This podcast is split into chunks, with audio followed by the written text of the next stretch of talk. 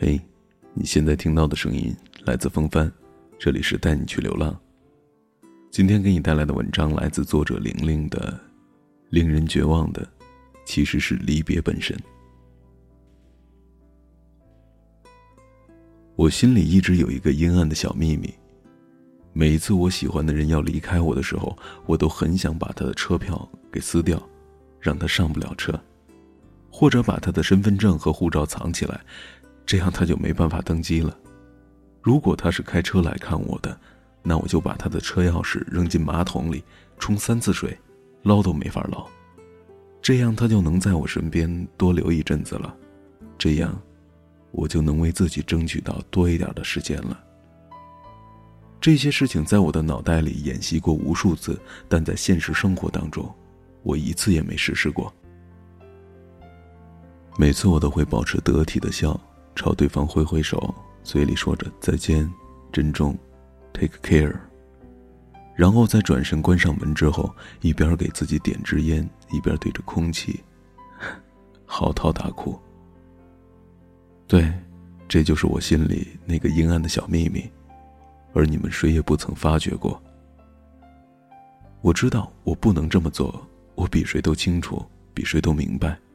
如果这样做了，不只是你会厌恶我，就连我自己也不会原谅自己。不知道从什么时候开始，我变得那么在意姿态。我想爱情和自尊如果只能选其一的话，那就让我选择后者吧。我这一生都不能抛弃我的自尊心，而爱情，小资圣母萨刚说过那句非常著名的话，爱情是奢侈品，有最好，没有也能活。不走了好不好？这么简单的一句话，我永远也说不出口。于是我忍着锥心的疼痛，一次又一次，我痛恨离别，可我又在不断地接受着离别。因为我不允许自己失态，所以我只好在失去之后不断地反刍着悔恨和遗憾。从加尔各答去菩提伽耶的那天晚上，风很大，在火车站周围全都是跟我不同肤色的陌生人，他们说着我听不懂的语言，把行李顶在头上，他们穿着五颜六色的衣服从我的眼前走过去。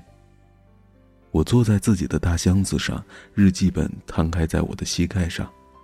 我被一种突如其来的伤感给击倒了，须臾之间，无助的如同六岁的孩童一样。可是亲爱的，就在那一刻，我忽然明白了，